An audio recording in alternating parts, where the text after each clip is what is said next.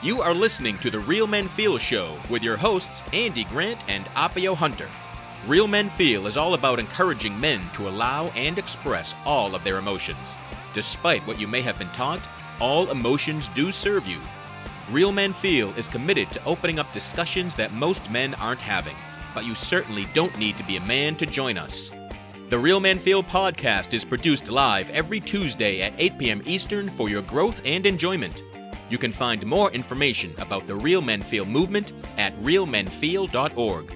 Come back often and feel free to add the podcast to your favorite RSS feed or subscribe on iTunes by visiting realmenfeel.org/itunes. You can also follow us on Twitter at realmenfeelorg and at facebook.com slash realmenfeelshow. All links mentioned in each episode are in the show notes found on the blog at realmenfeel.org. This is a weekly program, and your comments, feedback, and participation are welcome during the live show and anytime in the Facebook group, on Twitter, or at realmenfeel.org. Now, let's get into this week's show.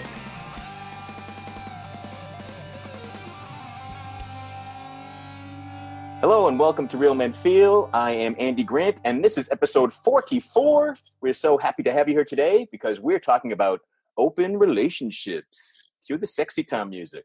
Um, but before we get into that, we need a little foreplay, right? So, uh, by foreplay, I will introduce my friend and co host, Appio Hunter. Andy. All right, that's the extent of my foreplay. I, have been introduced as, as other things before, never foreplay. So hey, all right, all right, it's the first Rappio. Yay!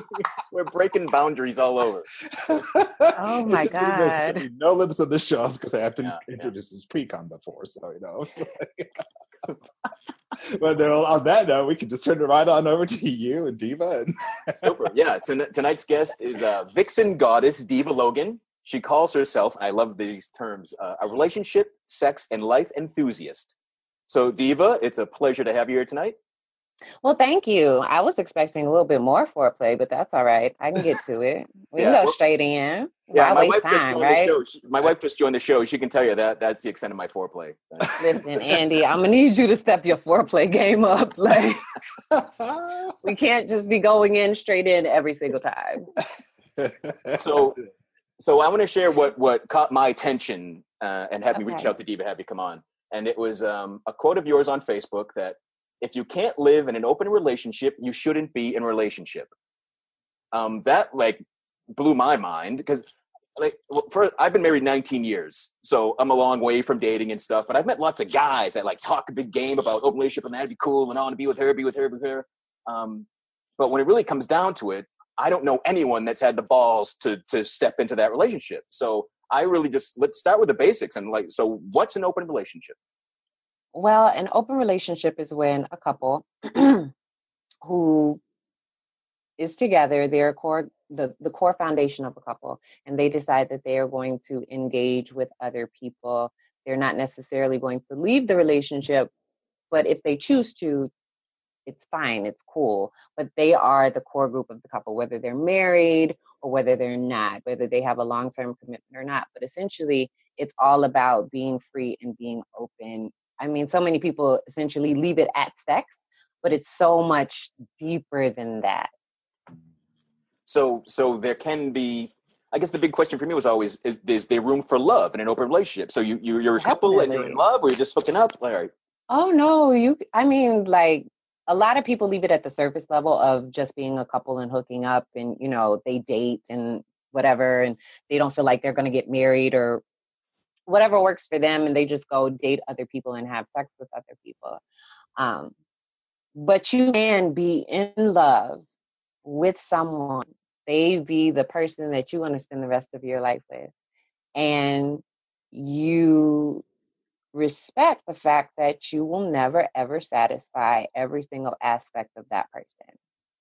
And understanding especially for creatives and i find creatives have this space and some intellectuals have are more apt to being in open relationships.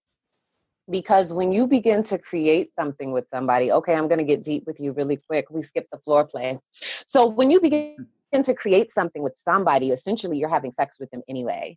So if you're painting together, playing music together, writing together, um, creating a podcast together, if you're um, building a business together, you're creating something that is brand new that did not exist before that very moment, that thought you're putting in the work. So you're having sex with them because, of course, the reason we're even here is because two people decided, or not decided, to have sex with each other. two mm-hmm. people decided engaged in sexual intercourse and life was created. And so all of these processes still have to go through the whole incubation system and be birthed into newness. So when creatives or people are creating something together, there is a sexuality, a, a sexual exchange, not necessarily, it doesn't always go to sexual intercourse, but there's a sexual exchange that happens. And for artists and, and musicians I see oftentimes like they get turned on by what they're doing, whether it's an intellectual conversation or it's writing a song because they're putting all their passion behind it. They get turned on, which means they're now engaging in sexual intimacy with this other person that is moving towards sexual intercourse. So instead of feeling bad about it, instead of feeling like, I don't know about anybody else, but when I eat and I can't actually finish the whole meal, I get frustrated and cranky. I don't know about you, but being in an open relationship allows that space for that flow to happen all the way through. So it's not just cut off, it's not just stagnant, it flows all the way through and nobody nobody's angry and then you can come back and share that beautiful experience with your partner or friends or whoever imagine it's going to be risky to take that first step. Like, uh, I, I think the movie that comes to my mind is that, oh God, I don't know how old it was, that Indecent Proposal. Yes. Like they really, the ramifications. So if, if a couple is in love and they have commitment to each other, but they're like, oh, let's go out, let's go explore, let, let's have fun.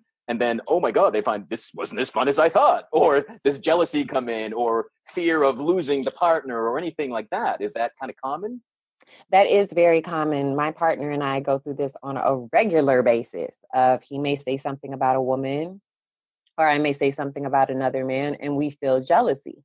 So this is where the openness really has to truly be open. When those feelings come up, you have to open yourself up and talk to your partner. So you have to, in order to be in an open relationship, you have to have open communication, open listening, open understanding, being able to be open enough to say, I need to step back for a minute and process it. Being open with yourself so you can even have the balls to say, this is how I feel. This is this is this is what's coming up for me. Well, how do I feel about this? What's going on in my brain? And not just going out and spazzing out. Like open really in to be in an open relationship with a person you love, you literally have to be 100% completely open. Mm. Cool. That that helps me get it a lot more. So I always thought, again, I had the notion of bad porn movies and the swinging '70s and things like that was what an open relationship was. So I, I really, I, lo- I love that you're saying no. It's open feeling and open honesty and authenticity, and so it's not denying that. Wow, I don't really, I'm not so comfortable now that this is happening, or or whatever makes right. So essentially, if you can't be in an open relationship, you should not be in a relationship at all. Mm. Period. Got it. Now, now I really love that quote. It's not just provocative. I, I really get. It's not. Yeah, no, I, I love that. In fact, what I love the essence of it. It boils down to if you can't be open with yourself, mm-hmm. how can you be in a relationship with yourself if you're not open with yourself? Mm-hmm. And it just opens it up to everything else. Yes. Wow, that is that just okay. Mind blown. well, everything I, I do has a sexual connotation but the sex part is literally just the tip of the iceberg. Like cherry on the top. Yes, you. Mm-hmm. There's so much more underneath that when you begin to peel back the layers, you you can just go on and on and on with this. And and the picture you shared to promote the show about you know your genit nobody's genitalia belongs to them. So so many so many people just see their genitalia as what's in between their legs. And I talk all the time in, in my work about the three pussies and the three dicks. So you have a pussy between a pussy and a dick between your ears, a pussy and a dick between your ribs, and a pussy and dick in between your legs. Hmm. Nobody else's genitalia, nobody's pussy and dick belongs to you. You don't own that. That's theirs. Yeah. So really truly in order to be open, all three have to be open. You have to be willing to share openly and share with yourself. So yeah, there's a whole bunch of different dynamics there. That's really cool. So I love w- it. w- were you raised in like a household like this, or is this something you just found as an adult, or? Not at all. Um, we talked about sex. Well, my mom was a single mom, and so I grew up Seventh Day Adventist. So there was this dynamic of her having a daughter and being a single mom, and her and, and you know, as a single mom, your daughter's coming into her own. She's going to spend the night at other people's houses. So we're going to teach her about the human body, sexuality. So about when I was about seven years old, my mom got this book from the Seventh Day Adventist bookstore called the In Between or some In Between, like tween, like teenager. Um, and she got this book and we sat down and we read it together. And so I go back to school. I'm like, yeah, like, did you know that a penis? And I'm seven years old. I told you I've had this thing. I say whatever's on my mind. Did you know that a penis does this and a vagina does that? Like the body began to fascinate me. I'm such an analytical person and I love research. And so this huge nerd space I go into about human reproductive system and sex and the brain and, and how it all works. And so that's what kind of started me on this path. But there was still this dichotomy of we don't talk about sex because you know we're Christians and you save yourself from marriage and abstinence and and all that. But at the same time, I'm like looking up everything that I can possibly find about sex. My mom would work nights, so I would stay up late and watch Showtime and HBO and Taxi Cab Confessions. I love that show. Me too. and then like the History Channel and you know the history of sex and sexuality and what attracts people to other people, facial shapes, um, whether a woman is on her period or ovulating, what she's going to be attracted to, and then kicking in like the nature and then the nurture and then society. Like all these pieces started lighting up mm-hmm. in my brain, and then just me living such a full life. I just live fully. So it just kind of led down this path of this analytical brain of mine, which has brought me here. So yeah. So it's all just been research. All, all the sex you've ever had, you just call it research. Yes. Research and gratification. there's nothing that says there's no rule out there that says they have to be mutually exclusive. Exactly. Mhm. Exactly. so I am curious now. How did you come to this particular point? I mean, what what was your journey like to reach that particular point where it's like, okay, you know what, the open relationship is the best part of life, is the most gratifying part of life. Oh my gosh. That's a tough question. You stumped me. Like, wait, I wasn't ready for that. Um, I, I do that every once in a while. caught me off guard. Like, ooh. Okay. Um, I guess it would start when I will say the journey officially started when I got married at 21. Mm. I was dating a guy. Well, I wasn't dating anyone at the time, but when I'm, I'm, I, oh, so many pieces go into this. Keep it simple. I got married at 21. I got married at 21 and I broke a guy's heart. I broke my first love's heart when I got married. And then I was divorced by the time I was 22 and pregnant by somebody else, like three months after the divorce was final.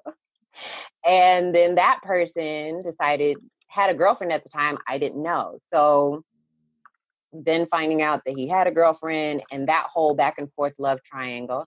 And then he got married and sleeping with him after he got married and then, you know, feeling bad when she got pregnant. And I was like, damn, I know. I, sh- I felt bad after she got pregnant. I was 23, 22, 23. Don't judge my life. Um, all those listeners out there.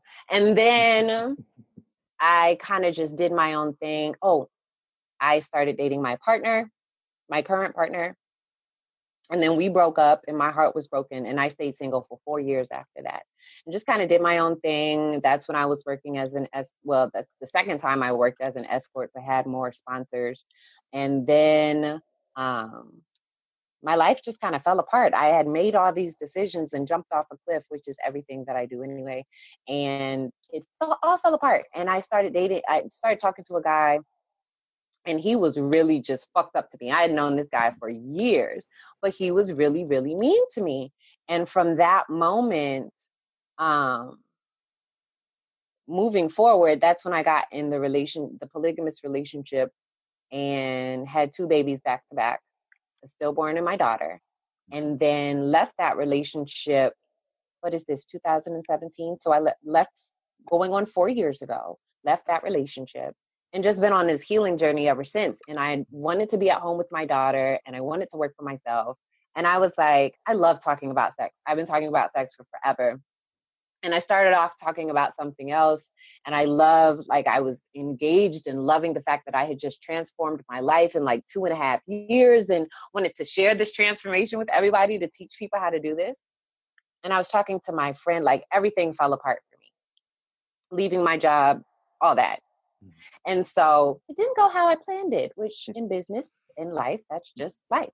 So I was talking to my friend, I was like, I don't know what I'm going to do. And he was like, listen, you need to combine all this shit together and just do what you do. And I said, okay. And so this is what we have here, me being a life enthusiast, because I lived. Yeah. I have lived in 35 years, I lived more lifetimes than people I know who are twice my age. I so love that. So, I so, so love so it sounds like so you've come to be a fan of the open relationship, but you're not a fan of the polygamous relationship. Is, is you know right? what? I am a fan of any type of relationship anybody wants to be in, as long as they're healthy people participating in the relationship. So polygamy for me was great. I picked, I kept all my sister wives. Like I, these are women I still talk to. I still have their phone numbers. We actively engage with each other on Facebook on a regular basis. The women that I met because of him, um, are still people that are in my life, still love my daughter and I. And, but he was not a healthy person. He wasn't. And I wasn't either at the time.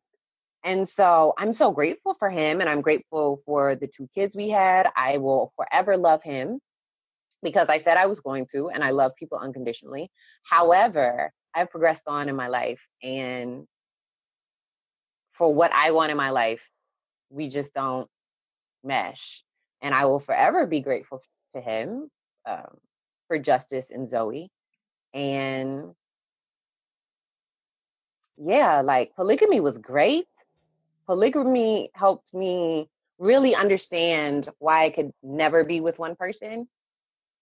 Mm. And being the person that was only with one person yeah, I realized like I could never just be with one person. Well, I am solely with my partner right now, but we both know that being creatives, like we love other people. We we create, we we have these hearts and we like to go on these adventures, but home is still home. Almost kind of like kids grow up, but your parents are always still your parents. The house you grew up in is always home he'll always be home for me. He's been home for me since the day that I first saw him. So, but we went on our separate ways and we lived life and we've come back together and and now we'll do that as two people walking together, but kind of doing this sort of movement mm-hmm. here of just interacting in each other's lives. So yeah. So so the open relationship, it, it's the option is always there. It doesn't mean yes. I'm in an open relationship, so I'm always sleeping with five people. No, not at all. The option is always there. And and it's all about just, hey, like I found somebody that was hot. Or, hey baby, do you want to go bust this bitch down real quick? Like, she's hot and she got a fat ass. like, shall we do this together or separately? Are you in the mood or not in the mood? Hey boo, he is looking at me over there and I kind of want to go get his number. Like just that it's literally about openness of being able to move two people walking together but moving independently because that's what we are in relationships. We're just choosing to share ourselves together essentially. All relationships are open relationships whether we want to admit them or not. We choose how long we want to be there and we choose when we want to leave. What you do within that open space is up to you or how you frame it or how you create your house.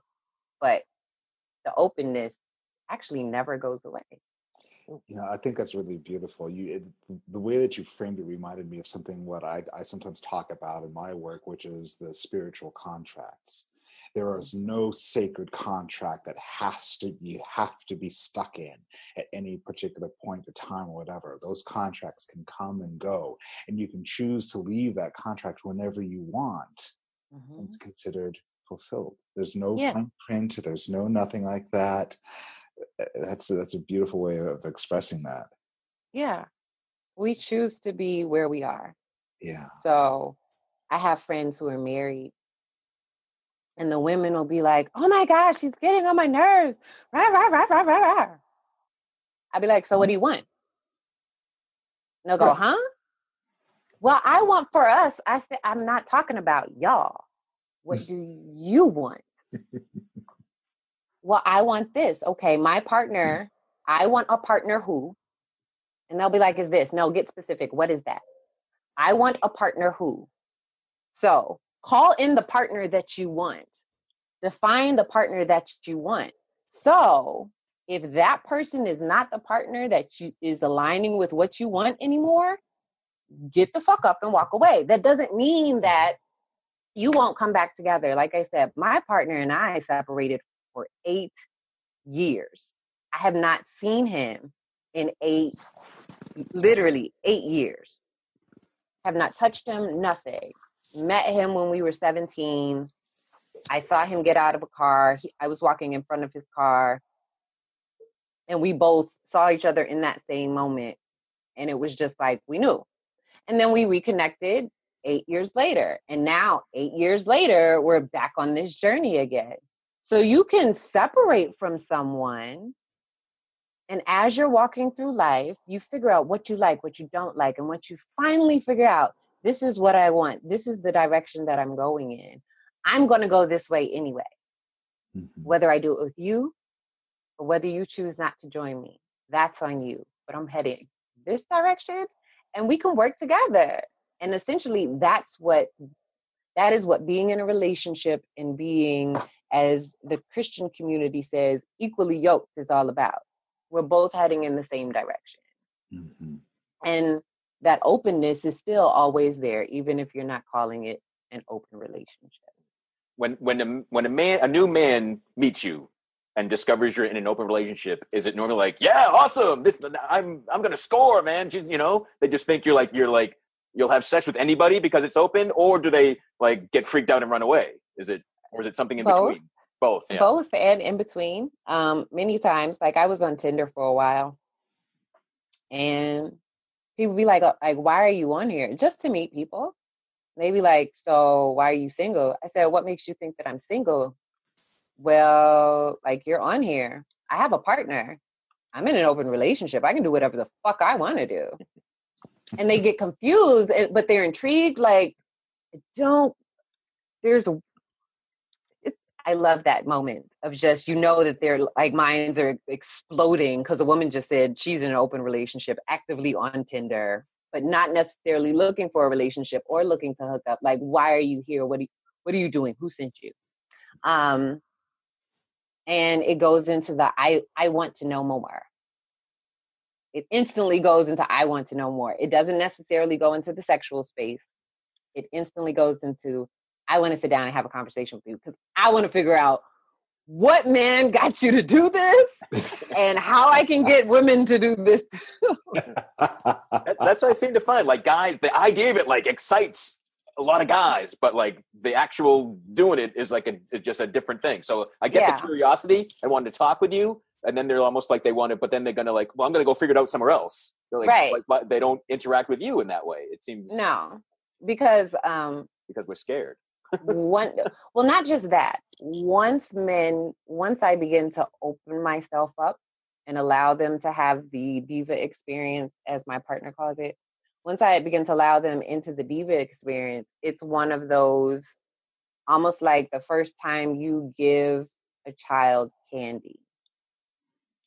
They want to just envelop like all the candy's mine it's mine it's mine it's mine and I'm like, nah, boo, that's not how that works. So then it, it becomes a struggle of I want to be I want to be home and I'm saying no you literally can't be home because you can't deal with all these problems over here, bruh. Like you just ain't got it. You don't have the strength. I can tell by looking at you, you would not make it, sir. And so then they kind of then they kind of run away and don't quite know what to do. But there are a few men who I find that most men who are in relationships themselves or who um, enjoy the single life work best for me and mm. can deal with me. Plus, then they have to deal with that whole herpes issue, and then that kind of sends them running anyway. so.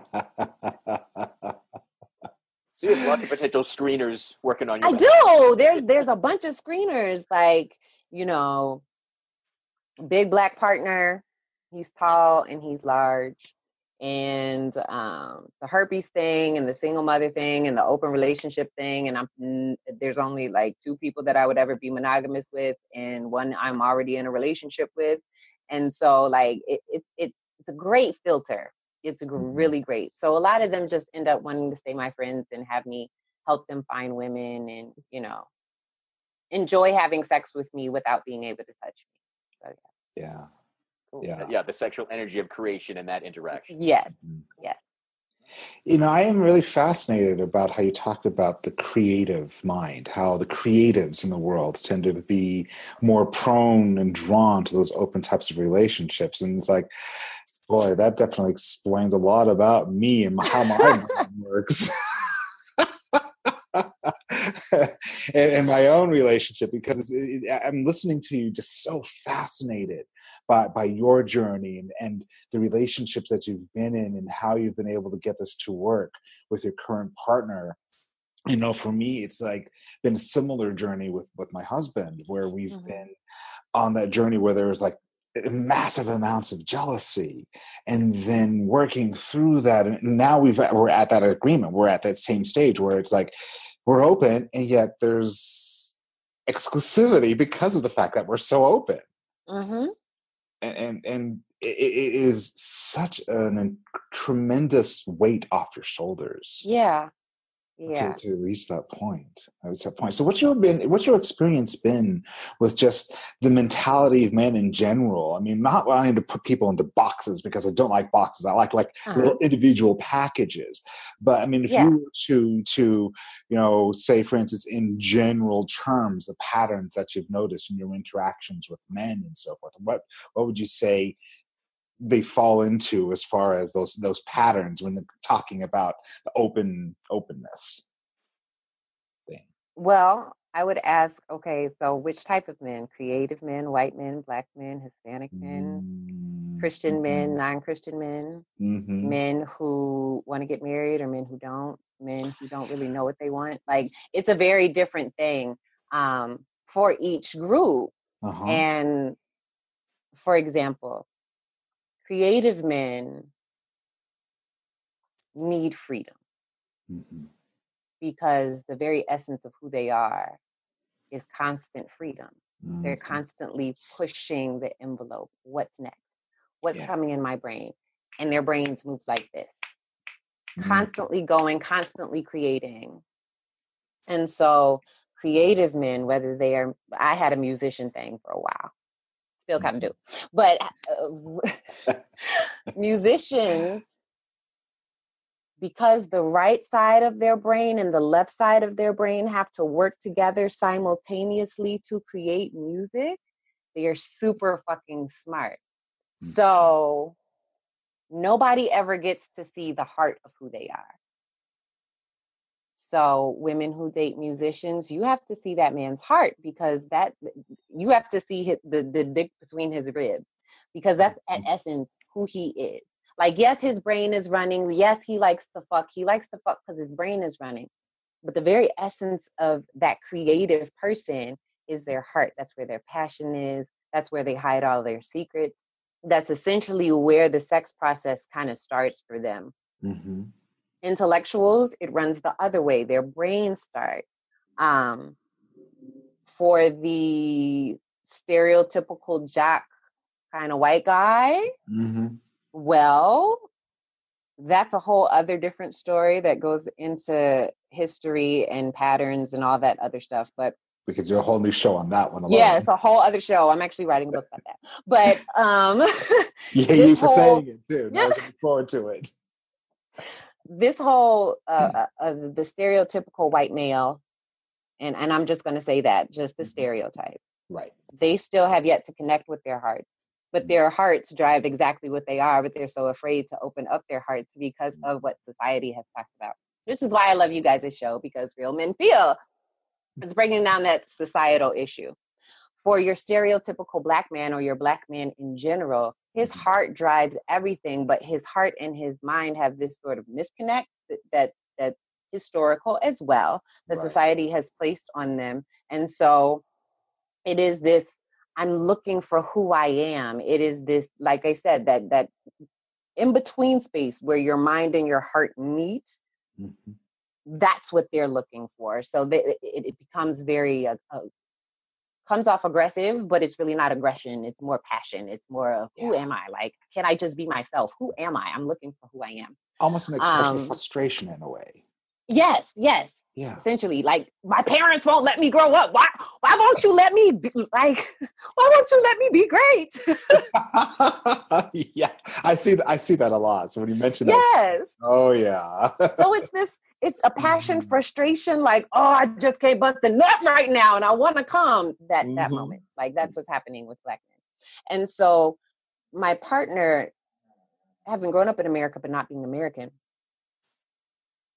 he has a totally different essence because he's a creative, mm-hmm. but he lives in America as a black man, but he doesn't have that frustration.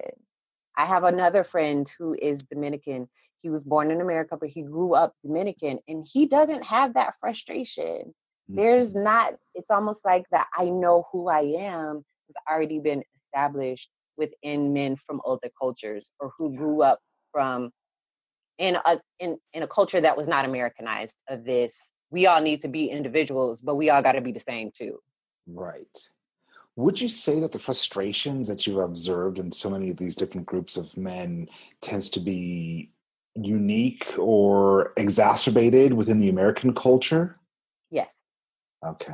Yeah, yes. that's my observation as well. And I was curious to if you and it, it's similar. Being an online entrepreneur and and being able to watch all these different Facebook groups that I'm sure you guys are in or other people are in, you get to see like the sales guys are all like this stereotypical rah rah rah rah rah, rah. and I'm just like you'll just be like, oh my gosh, can y'all please shut the fuck up? Like just shut up, like just shut up.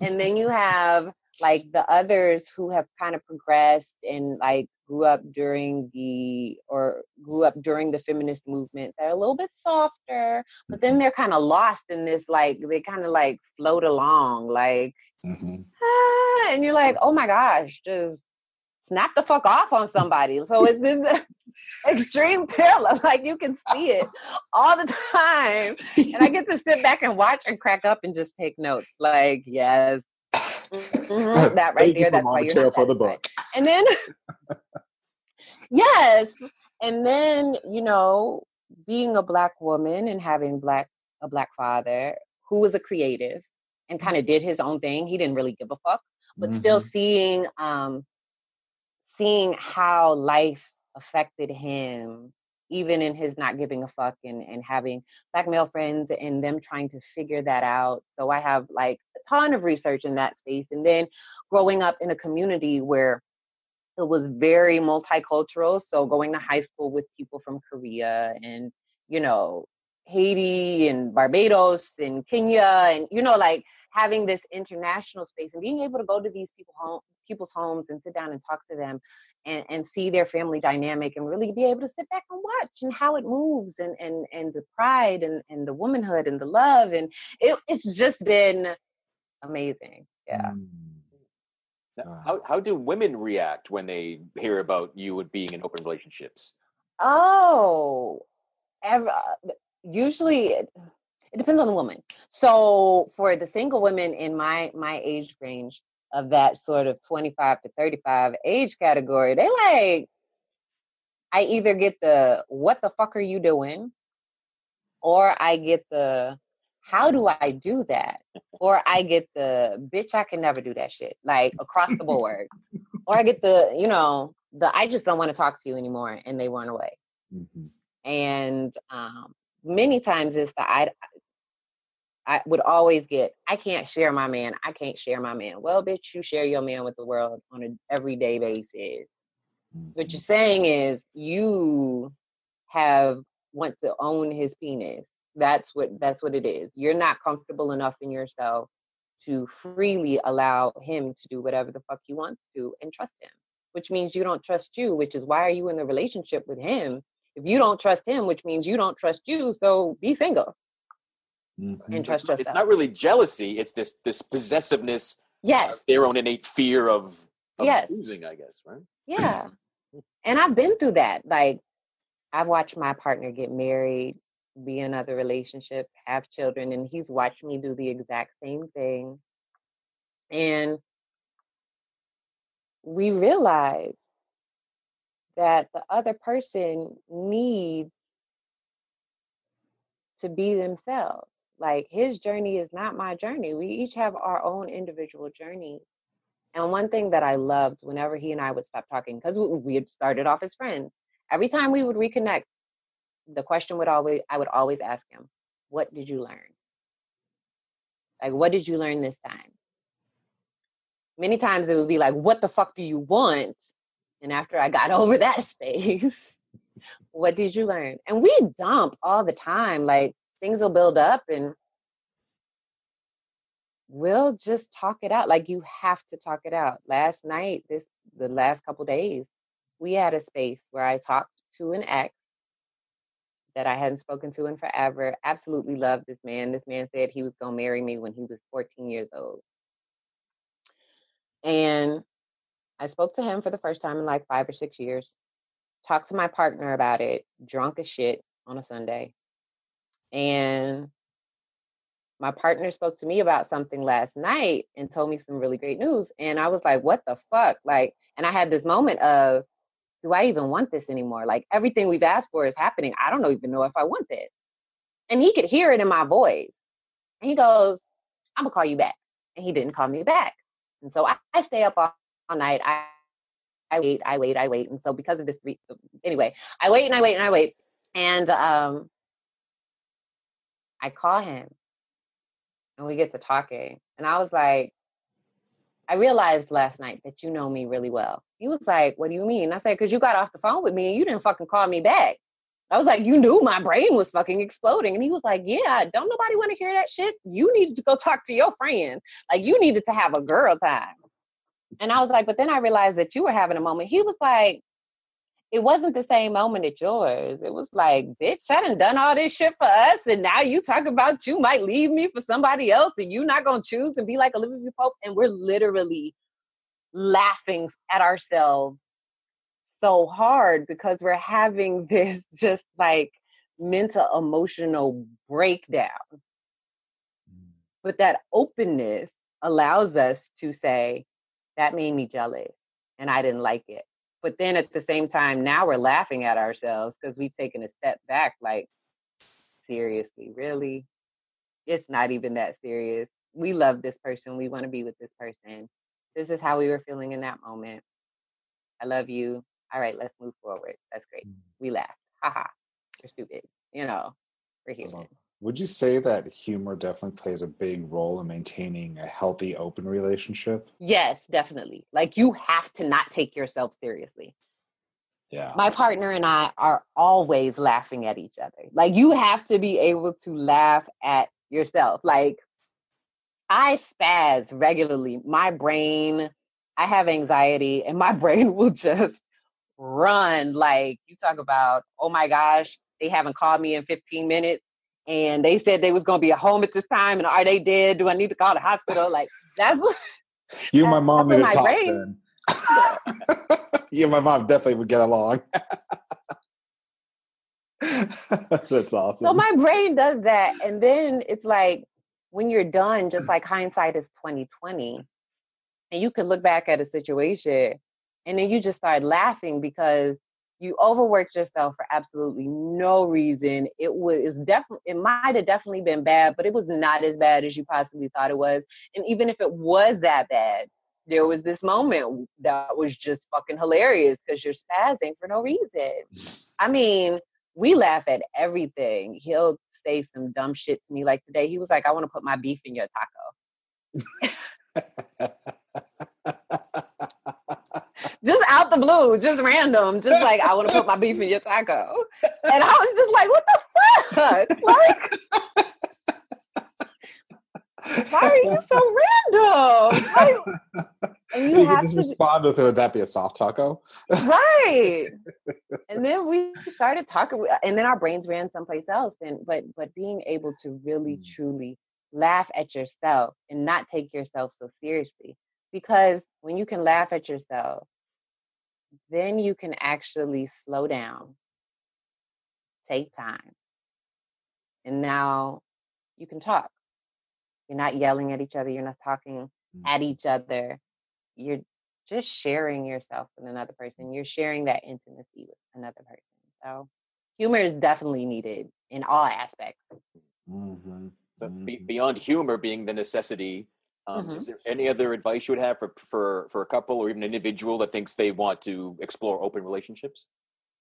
Um, if your partner brings it up to you, don't instantly reject it. Talk don't instantly run because essentially what even trying is going to do for your relationship it's going to show you one how comfortable you are with you. It's going to bring up all this stuff that you have didn't want to deal with like you, you get to see yourself. Two it's going to push you out of your comfort zone and it's going to cause you to grow because all this stuff is coming up. Three, um, it is going to it's going to expand your relationship because you're you you have to work at this. This isn't something that you just do and overnight. It's it's simple. My partner was my friend first. And then we ended up when we came back together being in an open relationship.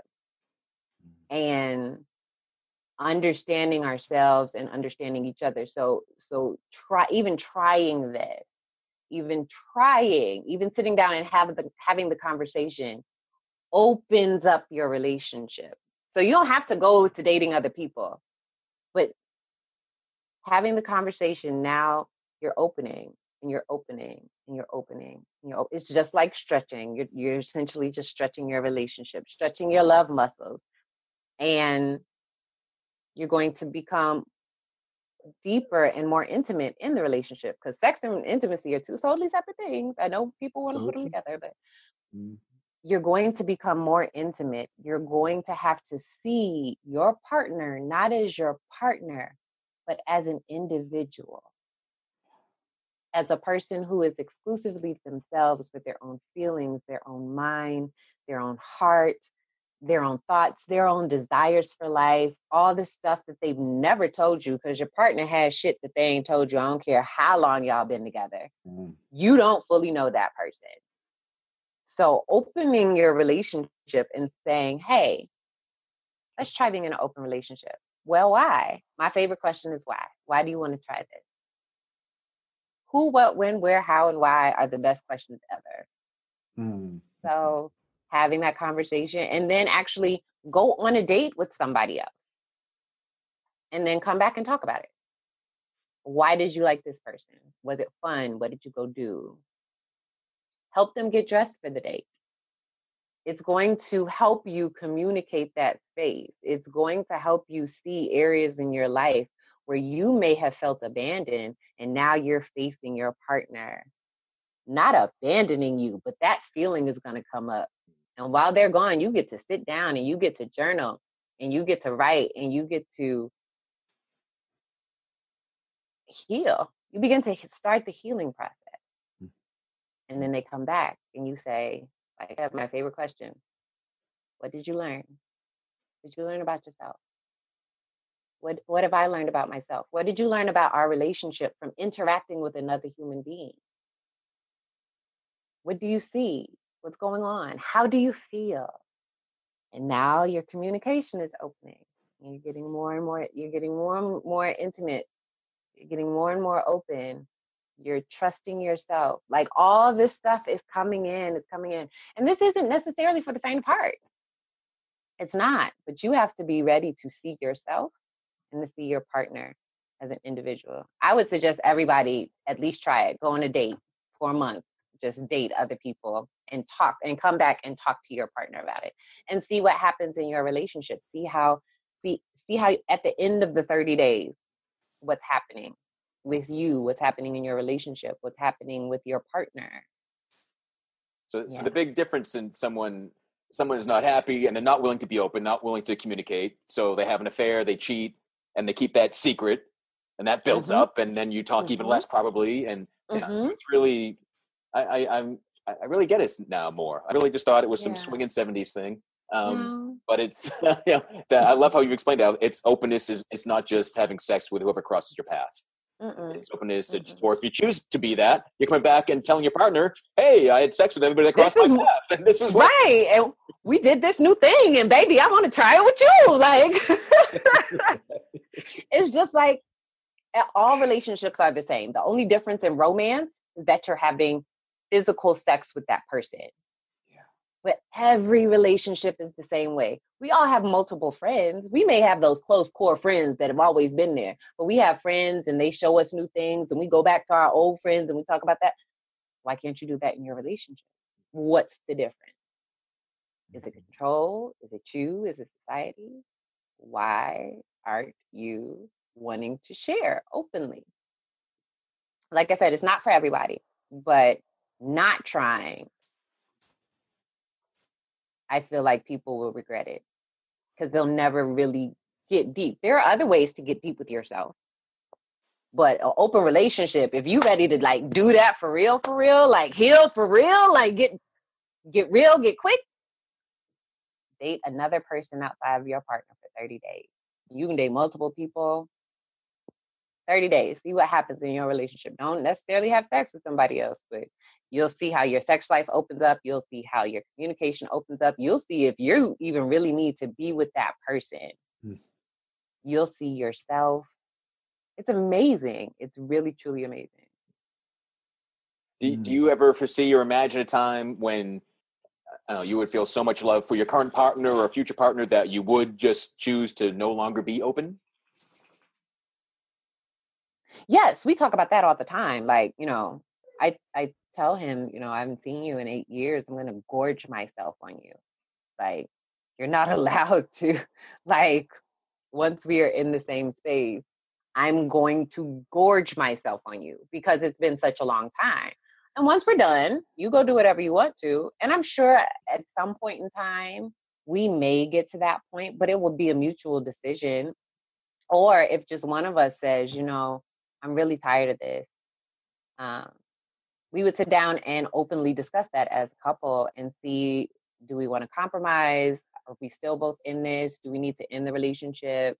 Where do we want to go you know? How do we respect each other as individuals even though we're a couple? So yeah. Mm-hmm. it's open. It is open and every any possibility is there. Yes.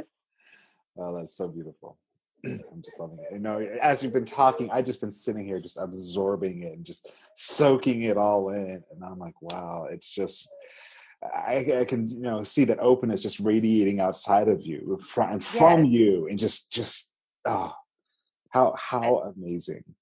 I tell people all the time I live my life naked. I'm always naked, always transparent, always naked. Now I might not share everything that it's happening right in that moment that it's happening Mm-hmm. And there is some shit that I forget. I've just done so much stuff, and I'll be in conversations like this. I'll be like, "Oh shit, I did do that. I'm gonna have to write that down." but, but uh, I've been having that a lot lately. But I do. I live my life a very open book because my mom used to tell me never give somebody something that they can used as a bat to beat you over the head with. And I was like, well, shit, I'm gonna do it myself. Like, fuck what they can do. You're not gonna be able to control my life at all. And being in the relationship with my daughter's biological father, um, I learned that secrets hold power. And I never want anybody to have any type of power over me. And so it holds power for me over them and it holds the power for them over me. So I'm gonna tell my story.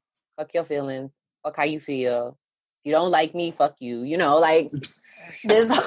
I was hoping you this, this whole space of this is my life. I am writing the life of Diva, you know, like the life of Pi. I write this, I create this, I make these choices. I chose him and I chose to share my story. And essentially, my story is about me and what happened in that space to me. Mm-hmm. And in order to share that 100%, I have to share both sides of that. What I may have done to that person, what it did to me, and what they did to me, and how there was good and there was bad, and it all influenced me together. I love Tony Robbins' quote from, you know, I am not your guru. I'm sure most of us have seen it by now. But he says, you know, if you're going to blame your dad for all the bad stuff, you got to blame him for all the good stuff too. Mm-hmm. And when I saw that, I that I think right after that is when I told my story about being in a domestic violence relationship. And I had already kind of gotten to that point, but it's all it's all a beautiful movement and kismet, cosmic, wonderful organism that is being created constantly. It's constantly sex. It's awesome. It's life. yes. I love life so much. I name my daughter Life. Like, yeah. I love it. I love it, love it, love it. Uh, Speaking of your daughter, what what, yes. what what do you what do you or would you tell her about your relationships and how you choose to navigate life in that manner? That's a very good question because my daughter has started to call. Am I ready to talk about this? How am I feeling? Okay. My daughter has started to call my my partner daddy. Um,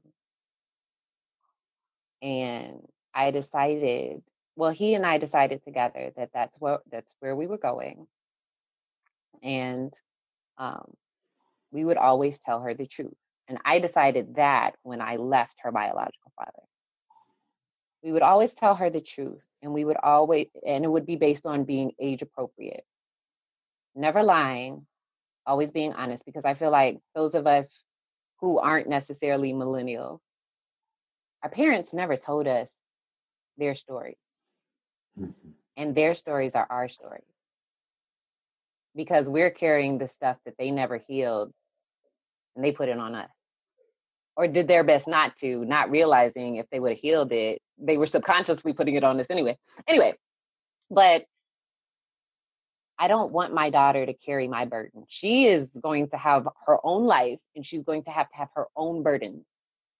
So, as a mother, I can't not tell my daughter the truth and share openly about the joys, mistakes, missteps, lessons, amazing fucking sex that I've had because she's a human fucking being and she needs to be able like my my my whole purpose as her the host to her parasite for eight, nine months is the fact of being able to not control her life, but to guide her and give her every tool that I have picked up and I have learned so that she can go on and create more and do more and, and expand more.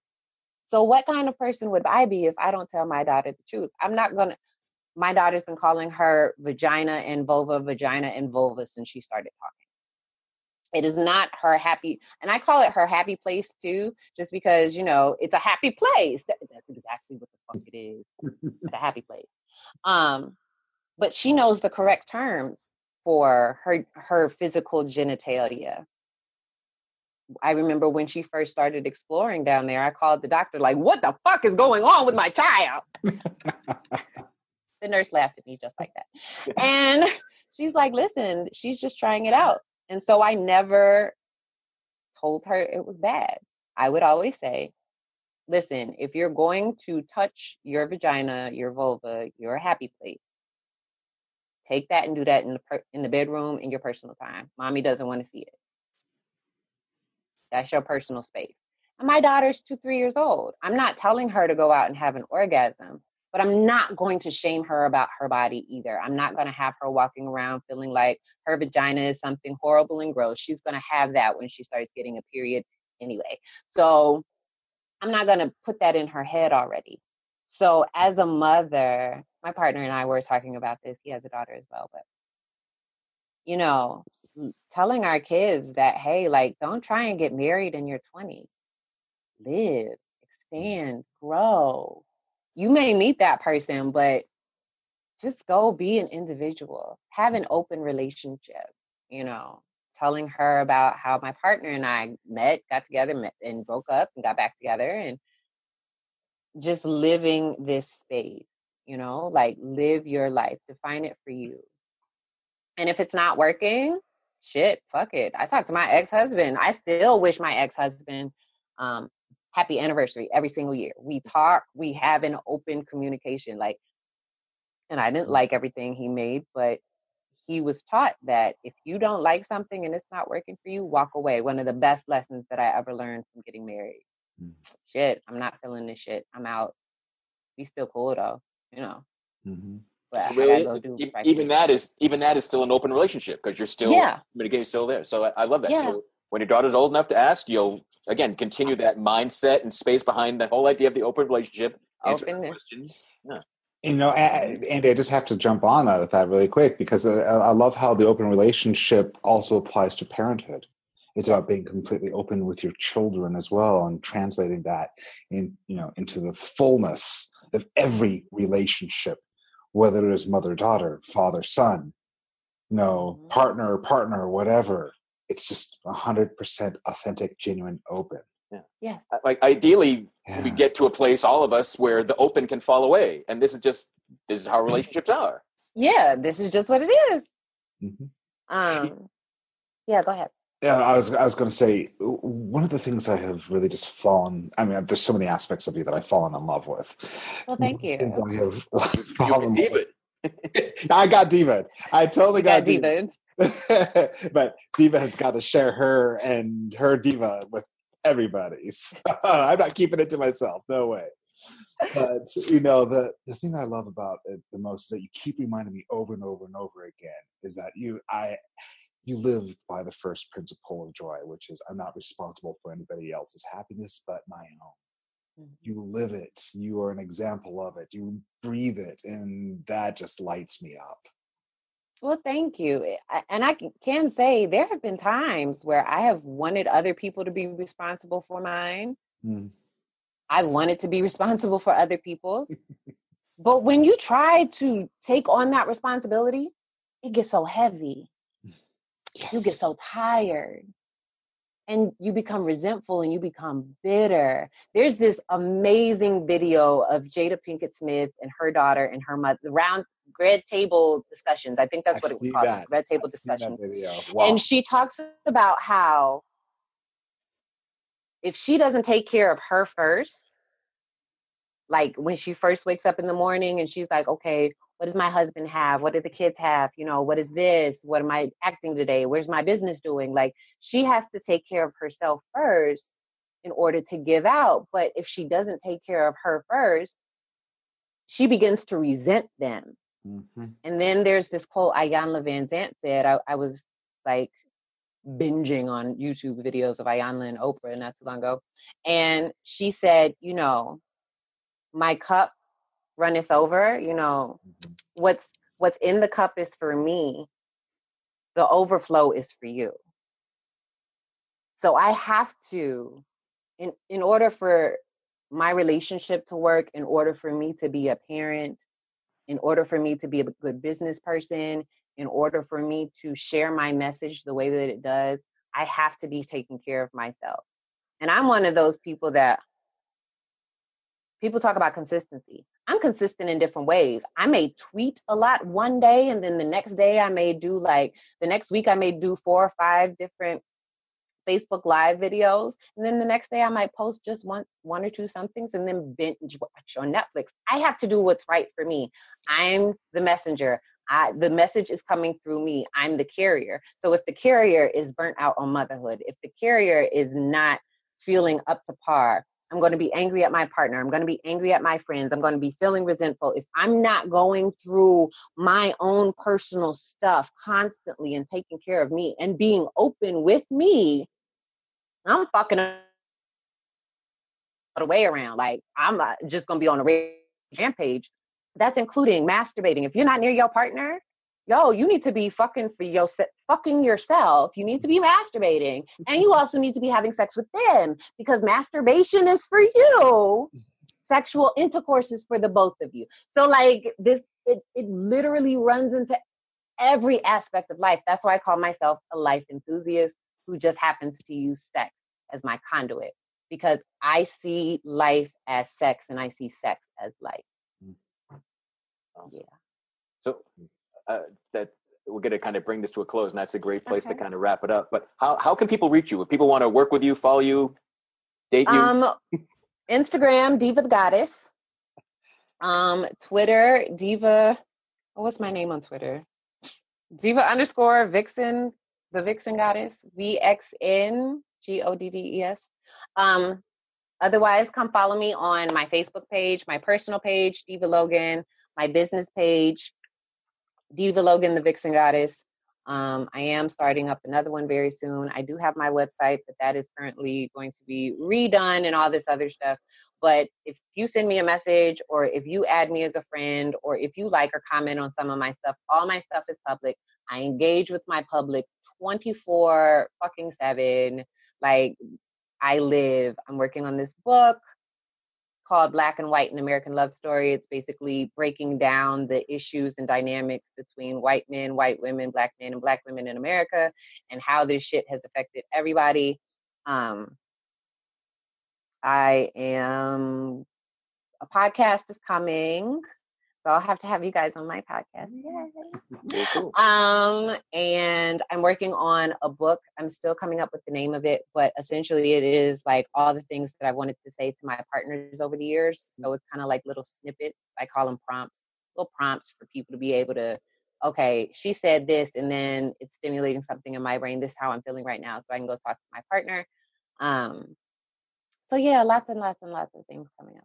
Cool. Well, I'll be sure to add all the links to for people to connect to you at uh, realmenfeel.org on the show notes for this episode.